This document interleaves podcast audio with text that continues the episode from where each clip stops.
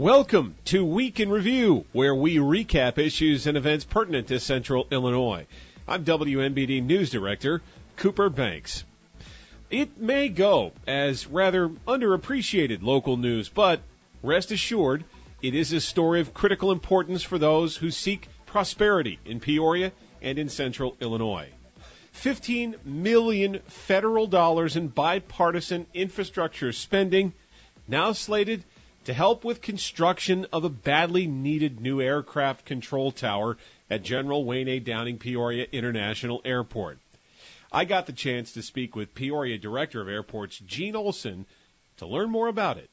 So, um, announcement of this infrastructure bill grant that's coming in for much to to say the word much needed might even be an understatement but much needed upgrades at the flight control tower at the airport there. Gene, your initial reaction to the news? Uh, it's it's huge relief. Um, I mean, if you looked at a list of, of challenges and, and threats facing the airport, the control tower was probably the biggest one because if if you know the control tower was not going to last forever, we were patching things together and trying to keep the building in, in operation.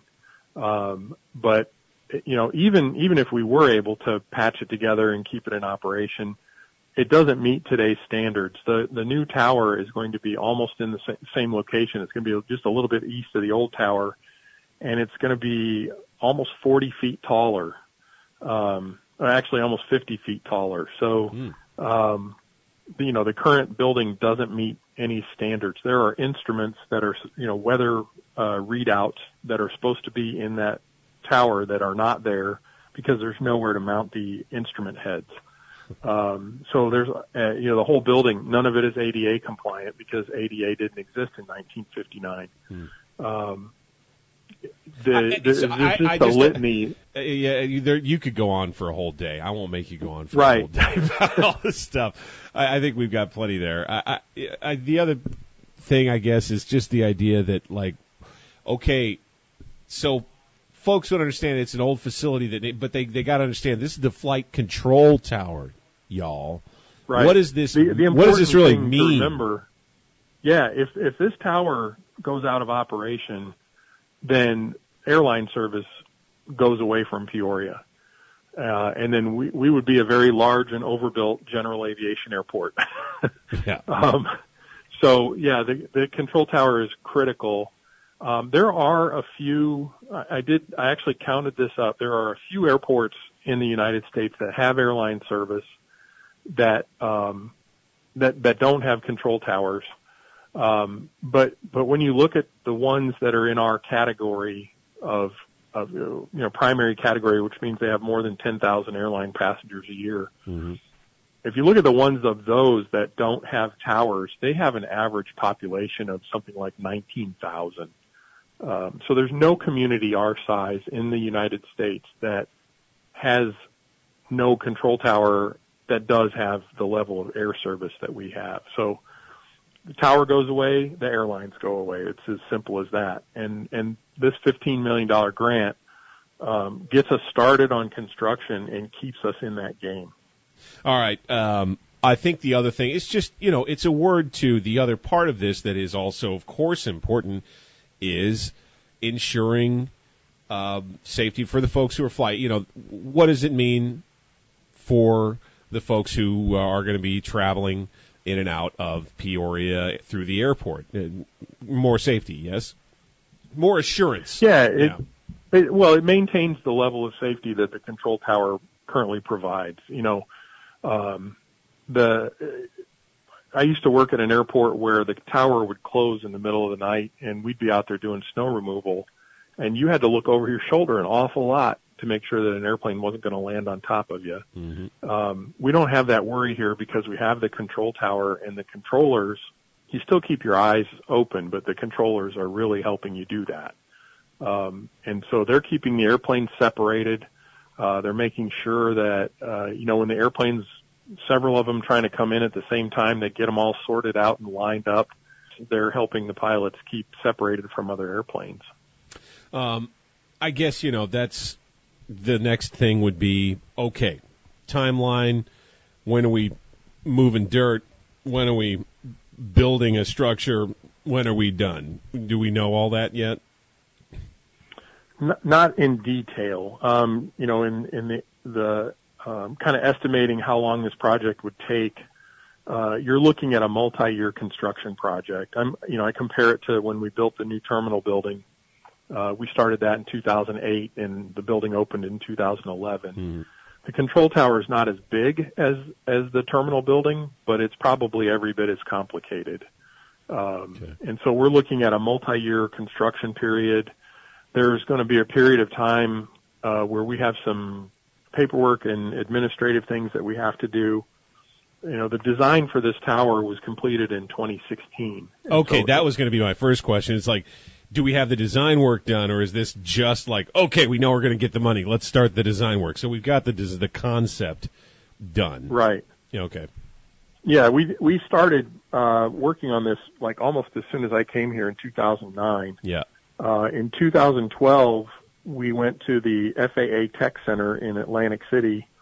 Um, they built a computer model of the er- of the airport, and then you're sitting in there, and it I mean it literally feels like you're sitting in the control tower. Hmm. I had to close my eyes when they moved around because I would get motion. so that we did that in 2012. Uh, we started in I think 2013 working on the design. That was completed in 2016, and then um, because the design is more than a year old, we have to do what they call a building code review.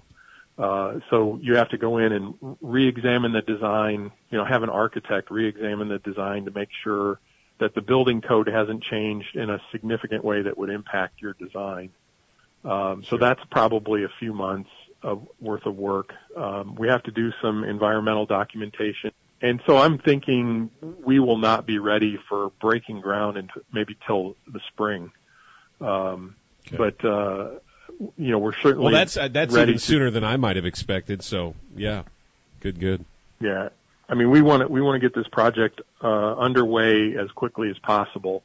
Um, and, and like I said, we've done a lot of the preliminary work. We've actually started on some of the work for the environmental documentation. Uh, we've, we've started on that stuff already too. So, um, but it, you're, you're looking at at least a couple of years to, uh, to build the structure.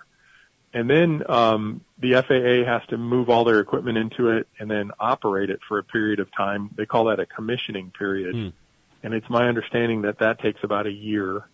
Uh, so that you're making sure all the systems in the building are working and all the communications gear, you know, the radios and, and radar scopes and all that stuff, that all that's still working, uh, before you do the cutover from the old building to the new building. Um, What So I'm- happens? I'm- what in what my happens head- to the old building after the cutover is done? I'll go ahead and ask. uh, it'll be demolished. Yeah. Okay. Um, yeah, it'll be demolished. And then the original plan was, uh, you know, rental car parking is right in the middle of the main parking lot. Um, but if you walk through the building, there's a sign that tells you to go out the east door. Well, that's because the original plan was to have rental car parking out that east door where the control tower is. hmm Um, so that's, you know, we'll, we'll, we've got some time to figure out if that's still going to happen, but it looks like that probably will be at least the initial, uh, direction we're going to go. Okay. Cool. All right. Well, Gene, I think that's everything I was curious about. Is there anything else that's important for us to include in this this really key update here today? Gosh, can't think, I can't think of anything. Um, Okay. you know, we're, we're really excited and, and ready to get to go, you know, ready to get moving. Um, and, uh, like I said, this, this is hope for us, uh, whereas, you know, we don't, we can, we can, um, we see an end to the time when we're going to have to keep Band-Aid, you know, applying Band-Aids to the building. yeah, no doubt. I am glad to see that. Everybody around who who knows uh, and has seen is cheering right along with you, Gene. Thank you so much for taking the time today. Happy to do it. Thank you. Alrighty. Of course, it's worth noting this success can be credited to years of hard work from Gene and his team at the airports. It's not so much a goodbye, more of a see you later. Catching up with now former Peoria County Sheriff Brian Asbell as he hands the reins to a long trusted lieutenant who won the recent primary and presumably will run unopposed in the November elections. That's where my conversation with Asbell began earlier this week. I suppose I would start by asking what level of confidence is it that you have uh, in Captain and Undersheriff Chris Watkins? You seem to uh, have kind of picked him as your guy. Talk to me more about that. Yeah, I've I've known Chris his whole career, and interesting enough, his background is very familiar or similar to mine. Um, both local boys. We did the military. Um, I'm Army, he's Air Force, so we can make the jokes about that. But Chris, Chris started in the jail. He started as a correctional officer, and he, he went to patrol. Then he went into investigations. He was in MEG, um, which is uh, undercover narcotics. Um, lieutenant, detective lieutenant, uh, courthouse uh, supervisor, and, and ultimately his last spot before becoming sheriff he was in charge of all patrol and, and investigations as, as a captain, as one of my undersheriffs. And um, not to say anything against anyone else that ran for this office, but we had that that relationship where I, it was a friendship, but it was a mentorship too over the years.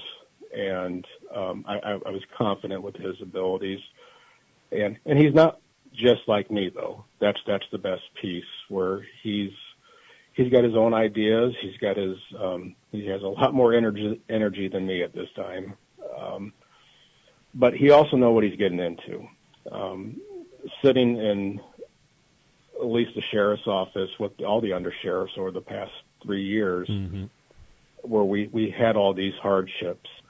If, if, if you have a job you love, um, but then we had just one incident after another after COVID started and that was no fault of anyone. The whole world went through this, and at different levels, and it was just one forest fire after another forest fire, trying to manage on an emergency basis.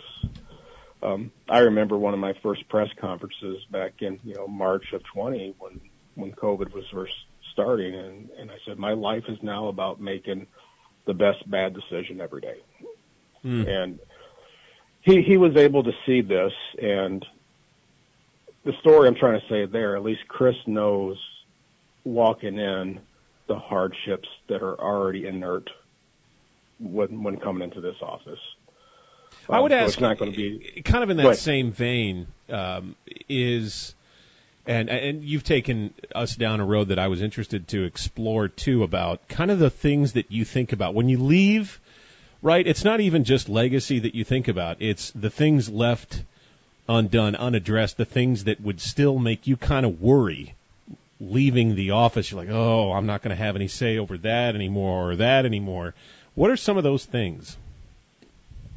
I don't know if it's not that I'll, I would have say. Um, it's always been a group think here, um, and everyone's opinions was was valid and, and welcomed. I think the one thing I'll miss though is I, I spent a lot of my career, even before I was sheriff and I was jail superintendent, um, working on and building on programs to combat recidivism, mm. reentry, uh, a lot of job force programs, uh, helping ex-offenders get their life back in order. I, I've said from day one, the number one influencer to reduce crime is employment. Mm-hmm. And I, I just don't know how all this will play out in relation to uh, the no cash bond, um, other aspects of the Safety Act that's going to come into play January 1st. Mm. I mean, let's look at it. When when people come to the jail now, and they're here on a no cash bail program, what's the likelihood that they're going home? Or are they going to go be transferred to IDOC? Are you going to invest a lot of time and money and resources into programs where quite literally the most of the population you're dealing with aren't going back to the community? And you, you have to rethink go ahead. how you do reentry and, and move from more of a internal model to an external model. Um, Explain that a little bit more because I think there are few out listening who un- understand fully about what the impact of these changes might really be as you see them, because it's obviously something that uh, you find perhaps a little bit concerning here. Yeah, well, there's there's more questions than answers uh, relative to to the no cash bail provisions, and like I said, I, I've always I've always been one about reform. I was always one about let's try something different. What we have been doing wasn't working. However, it was more so the timeline with a lot of these things that have been imposed, mm. and we don't have the infrastructure in place for the behavior health model that that they, they want to go, and I think that's where it should be. I've said too many times, you're asking police officers to wear too many hats and and the jail, all jails across the state and nation have become de facto mental health centers. Mm. So what happens when you switch this this flip this switch and it's it's so sudden and you don't have the other systems or infrastructure in place and I think the thing I wanted to shift to to give Brian is for you. I guess if you had something that you wanted to pass along to uh, Peoria County elected leaders as kind of like a parting, hey, let's make sure that we address this. Won't you? Won't you try to make this easier on Chris in this way? Won't you? You know, what what are some of those kinds of things that you might like to pass along? Uh, I want to leave on a high note, so I'll be careful what I say. Um, I get it. yeah, yeah. Well, you know, the best part of of my career and the best part of my career has been the journey and building relationships and building friendships that I'll have forever. And these last two years have been outliers. And, and we've put a lot of blame and we like, we live in the world we like to push blame on someone else when everything's crashing in. Mm. And I felt myself falling into that same category too, where you, you just get this sense of, of anger and frustration. And that was part of my decision making too. It's time for fresh blood to get in here mm. um, and have that that energy, enthusiasm to take it to the next level. Um, but it's all about it's about respect and and and listening to your subject matter experts. When you have a question about criminal justice or, or the jail or, or law enforcement, or if you're taxes as the treasurer or, or bond papers at the clerk's office, listen to the ones that, that, that work in this. They, they know so much mm. and, and they can come up with solutions that can assist with problems. And, and sometimes it's just to be patient with decision making and, and, you know, don't jump the gun and do something very rash that, that has long term predictable collateral damage consequences. And again, I, I hate to use the last two years as an example because this has been, you know, this one issue after another, and this is something no one predicted. Right. Um, this just overnight. You you went from COVID to social unrest to to staffing to a, a major legislative pass with House Bill 3653, which mm-hmm. turned into the Safety Act. And and that's when failure happens. Yeah, then then our problems outrun our any of our imagined yeah. solutions. And it becomes personal, and it, yeah. it's it's both sides. It's just a system, and so there, there's a lot of work to do. But there's also being in a political position. I, I I have a lot of respect for people that put themselves out there. It's it takes a toll on you and your family. Um, I, there's there's next chapters. I, I see uh, a purpose for me. Um, and there's a lot to work to do right now, even with the, the new legislation. Um, All right. Well, the uh, the uh, hard and fast reporter in me would then follow up and ask you if you intend to run for state office. oh my! I got a line for that, but I'll, I'll say it's an enthusiastic no. okay, uh, Brian. Okay, I appreciate you taking the time with me today. Illinois State Police and the state's Attorney General came out to the podium this past week announcing what could be seen as a rather controversial initiative, although many law enforcement leaders are behind it. A new online gun tracking program, which they say is designed to curb gun crime and help with investigations. Attorney General Kwame Raoul and ISP Director Brendan Kelly offered details on Thursday. Well, good morning. Um, thank you all for being here.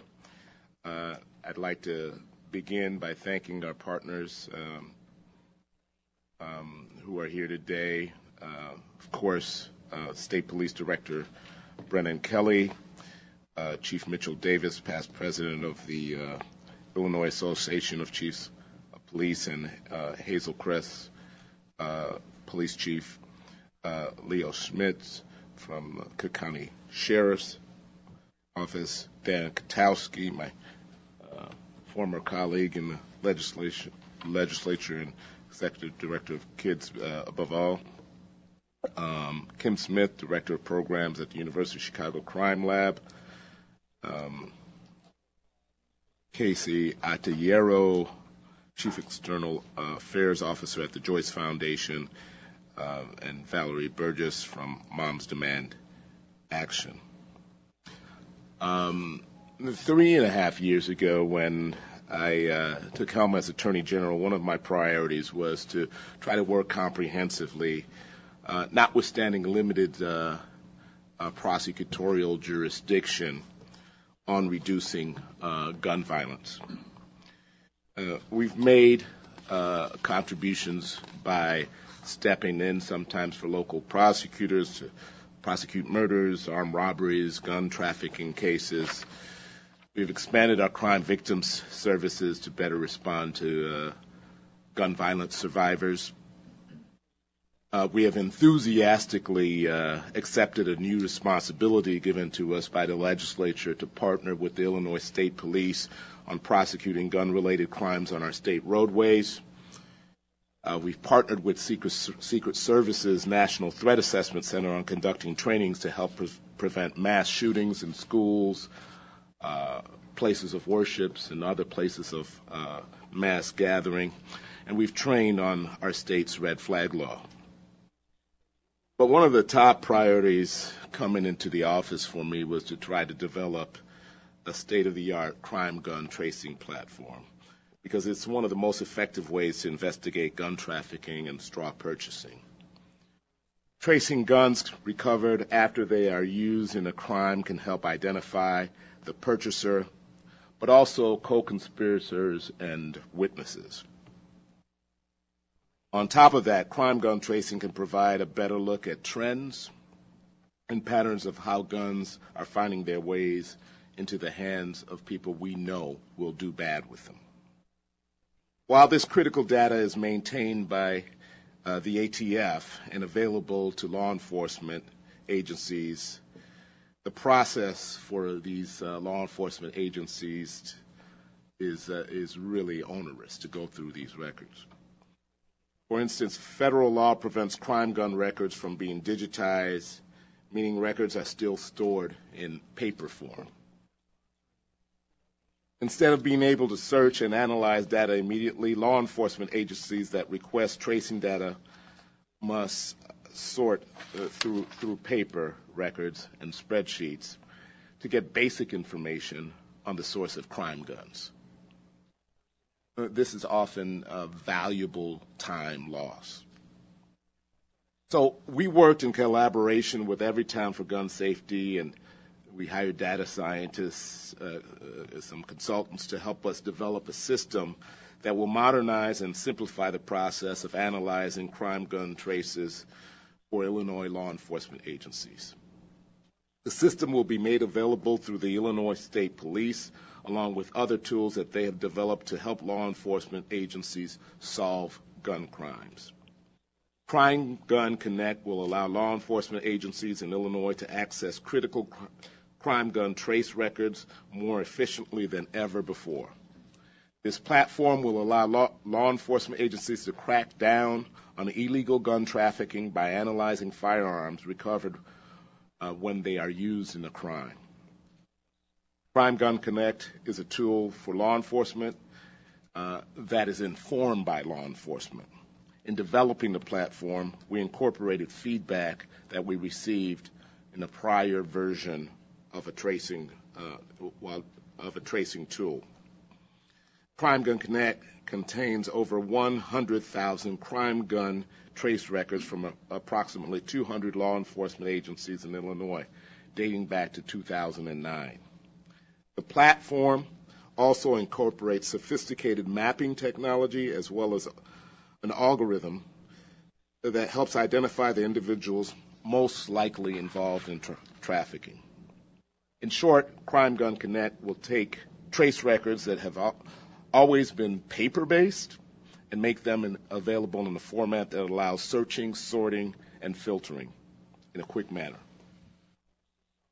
While we cannot show you a, a Crime Gun co- uh, Connect itself in sort of live form, uh, I'm going to bring up real quick Adam Braun, my executive deputy, uh, to do a quick demonstration so that you can get a sense uh, of the data uh, that law enforcement can can can access. Uh, thank you, uh, Attorney General Raoul. Um, as the Attorney General mentioned, shortly after taking office, he directed us to establish a crime gun tracing portal. And the goal in creating this portal was to close a gap created through the advocacy efforts Um, of groups such as the NRA. They've been able to successfully attach riders to federal appropriations bills that prevent the ATF from maintaining these records in a digital format. The records are literally kept on paper and stored at a facility in West Virginia. As a result, there is no comprehensive electronic database available to law enforcement when they want to search the provenance of a gun used in the commission of a crime. So, as the Attorney General stated, we've developed Crime Gun Connect to address that problem. The system contains uh, over 100,000 crime gun trace records from nearly 200 Illinois law enforcement agencies dating back to 2009. Um, and though the ATF um, maintains these records on paper, there is uh, the ability to uh, request and receive uh, crime gun trace records electronically. And agencies can further opt into something called collective data sharing. And when they do so, they share their records with other law enforcement agencies in the state. And that's how we've built this system. As you can see uh, on the monitor, we've built a system that allows law enforcement to search for information the same way we all Google information every day. Rather than sorting through piles and piles of paper records, law enforcement can enter basic information into the search box to immediately get records relevant to their investigation. The platform also incorporates sophisticated mapping technology. While uh, the recovery data that uh, populates the system is limited to the state of Illinois, we're able to use the system to build a nationwide picture as to the source of crime guns that are used in the commission of crimes in Illinois.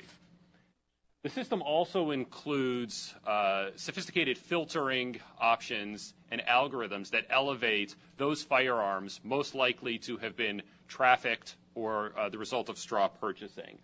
As you can see here, the system will allow law enforcement to filter by geographic range, types of crime, time to crime, and certain indicators that we know to be likely uh, indicia of trafficking and straw purchasing.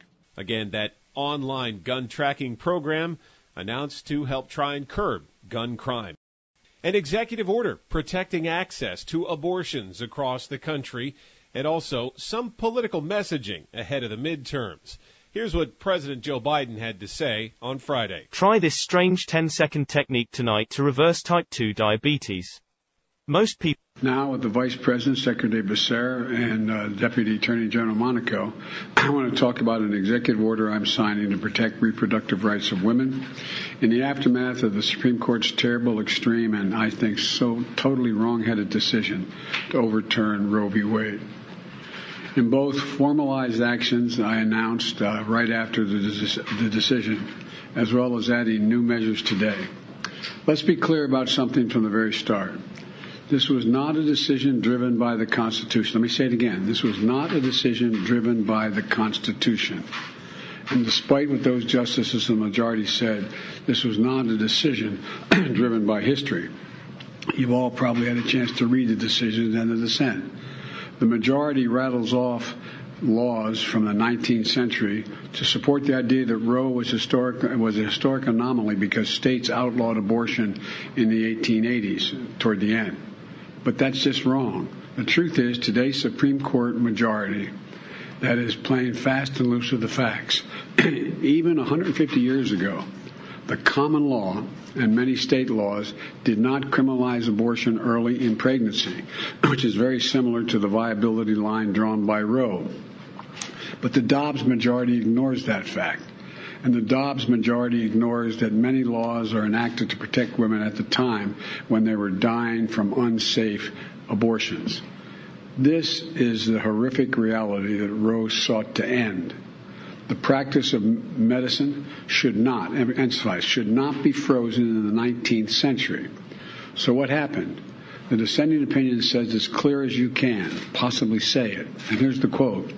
Neither law nor facts nor attitudes have provided any new reason to reach a different result than Roe and Casey did. And that has changed, excuse me, all that's changed is this court, end of quote. All that's changed is this court. that wasn't about the Constitution or the law. It was about a deep, long-seating antipathy toward Roe and the broader right to privacy. As the justice wrote in their dissent, and I quote, the majority has overruled Roe and Casey for one and only one reason, because it has always despised them, and now it has the votes to discard them. End of quote. So what we're witnessing wasn't a constitutional judgment. It was an exercise in raw political power. On the day the Dobbs decision came down, I immediately announced what I would do. But I also made it clear, based on the reasoning of the court, there is no constitutional right to choose. Only the way, to, the only way to fulfill and restore that right for women in this country is by voting, by exercising the power at the ballot box. Let me explain. We need two additional pro-choice senators and a pro-choice House to codify Roe as federal law. Your vote can make that a reality.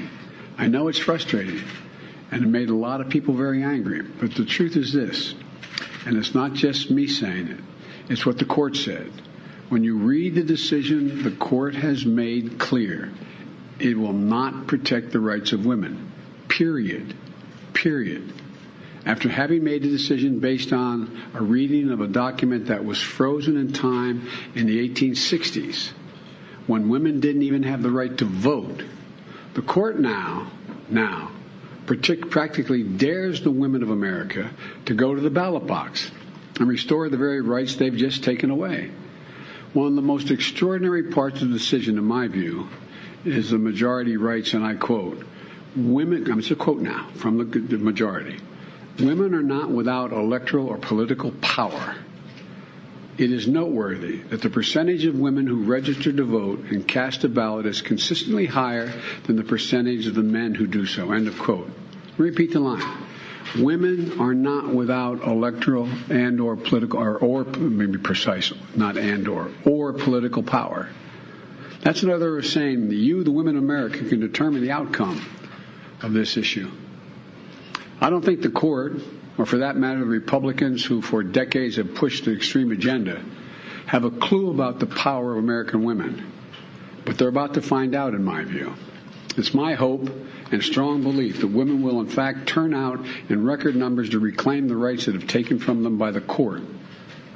And let me be clear while I wish it had not come to this, this is the fastest route available I'm just stating a basic fundamental notion. The fastest way to restore Roe, Roe is to pass a national law codifying Roe, which I will sign immediately upon its passage on, at my desk. And we can't wait. Extreme Republican governors, extreme Republican state legislators, and Republican extremists in the Congress overall, all of them have not only fought to take away the right our rights. But they're now determined to go as far as they can. Now, the most extreme Republican governors and state legislatures have taken the court's decision as a green light to impose some of the harshest and most restrictive laws seen in this country in a long time. These are the laws that not only put women's lives at risk, these are the laws that will cost lives. What we're witnessing is a giant step backwards in much of our country. Already the bans are in effect in 13 states. 12 additional states are likely to ban choice in the next coming in the coming weeks. And in a number of these states, the laws are so extreme, they've raised the threat of criminal penalties for doctors and healthcare providers. They're so extreme that many don't allow for exceptions, even for rape or incest. Let me say it again. Some of the states don't allow for exceptions for rape or incest. This isn't some imagined horror. It's already happening. Just last week, it was reported. And she was forced to have to travel out of the state to Indiana to seek to terminate the presidency and maybe save her life. That's last part is my judgment. The court's decision has already been received by Republicans in Congress as a green light to go further and pass a national ban. A national ban. Remember what they're saying? They're saying uh, there's no right to privacy, so therefore it's not protected by the Constitution. So it's left up to the states and the Congress what they want to do. And now my Republican friends are talking about getting the Congress to pass a national ban and the extreme positions that they're taking in some of these states. That will mean the right to choose will be illegal nationwide if, in fact, they succeed. Let me tell you something. As long as I'm president, it won't happen because I'll veto it. So the choice is clear. If you want to change the circumstances for women and even little girls in this country, please go out and vote. When tens of millions of women vote this year, they won't be alone. Millions and millions of men will be taking up the fight alongside them to restore the right to choose and the broader right to privacy in this nation, which they denied existed. And the challenge from the court to the American women and men. This is a nation. The challenge is go out and vote. Well, for God's sake, there's an election November. Vote, vote, vote, vote. Consider the challenge accepted, court. But in the meantime, I'm signing this important executive order. I'm asking the Justice Department that, much like they did in the civil rights era, to do something do everything in their power to protect these women seeking to invoke their rights. In states where clinics are still open, to protect them from intimidation, to protect the right of women to travel from state that prohibits seeking the medical attention that she needs to a state to provide that care. Protect the woman's right to FDA approved, the Federal Drug Administration approved medication that's been available for over 20 years the executive order provides safeguards to access care. A patient comes into an emergency room in any state in the union. She's expressing and experiencing life threatening miscarriage. But the doctor is going to be so concerned about being criminalized for treating her, they delay treatment to call the hospital lawyer who's concerned the hospital will be penalized if the doctor provides the life saving care. It's outrageous. I don't care what your position is. It's outrageous. And it's dangerous. Of course, balancing all of that with the insistence from Republican politicians, conservative thought leaders, that those states which ban abortion are unlikely to crack down hard on pregnant women who seek it. That does it for this edition of Week in Review. Join us at this time next week on this Midwest 360 station for another recap of some of the biggest issues and events in central Illinois. I'm Cooper Banks, WMBD News.